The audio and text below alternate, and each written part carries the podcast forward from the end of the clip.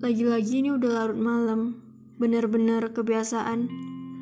Padahal hanya mendengarkan satu lagu yang terus-menerus diulang, gak tahu sih udah berapa kali. Iya, cuman sebuah lagu. Kalau dulu dengerinnya pasti senyum-senyum. Sekarang juga masih sama kok ekspresinya. Cuman rasanya aja yang udah beda, sedikit sesak. Dan apalagi di bagian lirik kata, You were good to me, always, gimana pun situasinya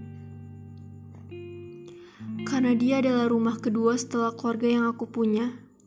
Kayak bentukan tempat ternyaman.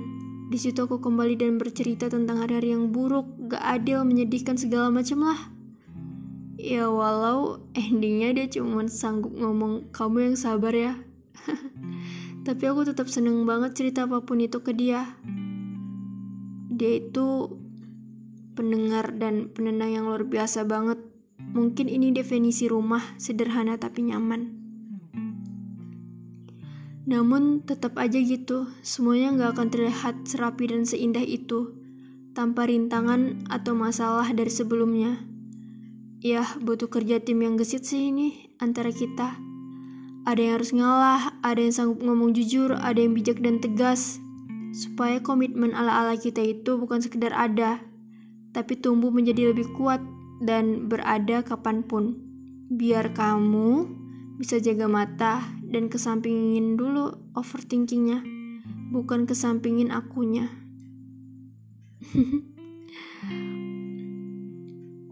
Walaupun di detik-detik akhirnya akan tetap terasa sama. Ada yang tetap menyempurnakan kesalahannya dan ada yang tetap menyempurnakan keegoisannya. Tapi balik lagi, rumah itu harus diperbaiki dan dijaga walau sang penghuni udah gak ada. Karena mencoba itu lebih baik daripada diem. Teruntuk kalian yang sedang mendengarkan hingga menit terakhir, percayalah, kamu adalah termasuk manusia yang hebat dan memiliki hati yang luar biasa. Terkadang, gak semua hal mempunyai alasan yang terdengar masuk akal di pikiran kita. Jadi udah ya, mencari-cari jawabannya. Sekarang tugas kamu hanya menyempurnakan rasa ikhlas yang udah kamu miliki.